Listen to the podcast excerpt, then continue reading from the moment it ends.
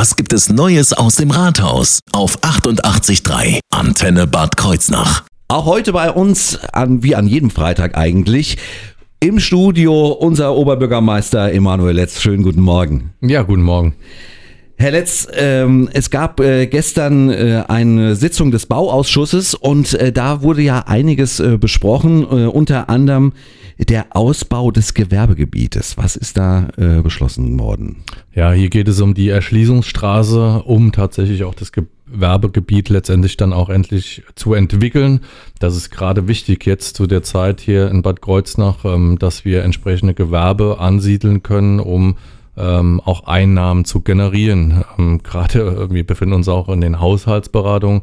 Äh, wie wir wissen, steht Bad Kreuznach äh, ziemlich schlecht da und ähm, da können zusätzliche Gewerbe äh, weiterhelfen. Und die sind wo geplant jetzt nochmal genau? Ja, das ist genau das Gewerbegebiet P71. Ähm, das ist quasi Richtung Planich, ähm, hinter Rena, Bauhaus äh, in dem Gebiet. Mhm. Ähm, apropos Gewerbegebiet, äh, ich sag mal, unsere äh, Nachbarstadt äh, äh Bingen, die hat da ja auch einiges geplant. Es soll ein Riesenmöbelhaus ähm, an der A61 äh, in dem Bereich entstehen. Ähm, wir, also wir, Bad, wir als Bad Kreuznach als Stadt, ähm, aber auch Ingelheim ähm, wollen uns dagegen wehren, zumindest mal in dieser Größenordnung, weil das doch enormen Einfluss auf unsere Innenstadt, auf unsere Gewerbe, sprich äh, Möbelhäuser, Küchenstudios, aber auch kleinere Gewerbe ähm, betreffen würde und ähm, äh, die Befürchtung ist da, wenn solch ein Riesenmöbelhaus, wo man ja, äh, wo man ja praktisch alles bekommt, ähm, dass unsere Innenstadt ähm, entsprechend ähm, rückständig wird und ähm, ähm, die, ähm, äh, die, ja, die Möbelstudios, Küchenstudios da in Sorgen treten würden und ja, das wollen wir vermeiden gerade an äh, so einem zentralen Punkt wie, wie Bingen das dann auch im Endeffekt äh, plant. Darf ich mal blöd fragen, was haben äh, wir als Stadt da für Möglichkeiten oder Sie da, da zu intervenieren?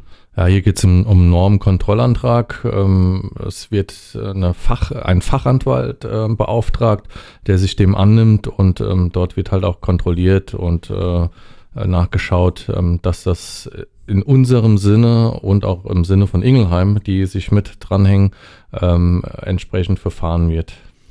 Okay, und dann würde ich sagen, äh, kommen wir zum Schluss einfach nochmal zu, äh, zu was Fröhlichem. Es gibt nämlich äh, einen äh, Geburtstag äh, zu feiern, wenn man das so sagen kann. Ja, tatsächlich. Äh, morgen 150 Jahre 1800.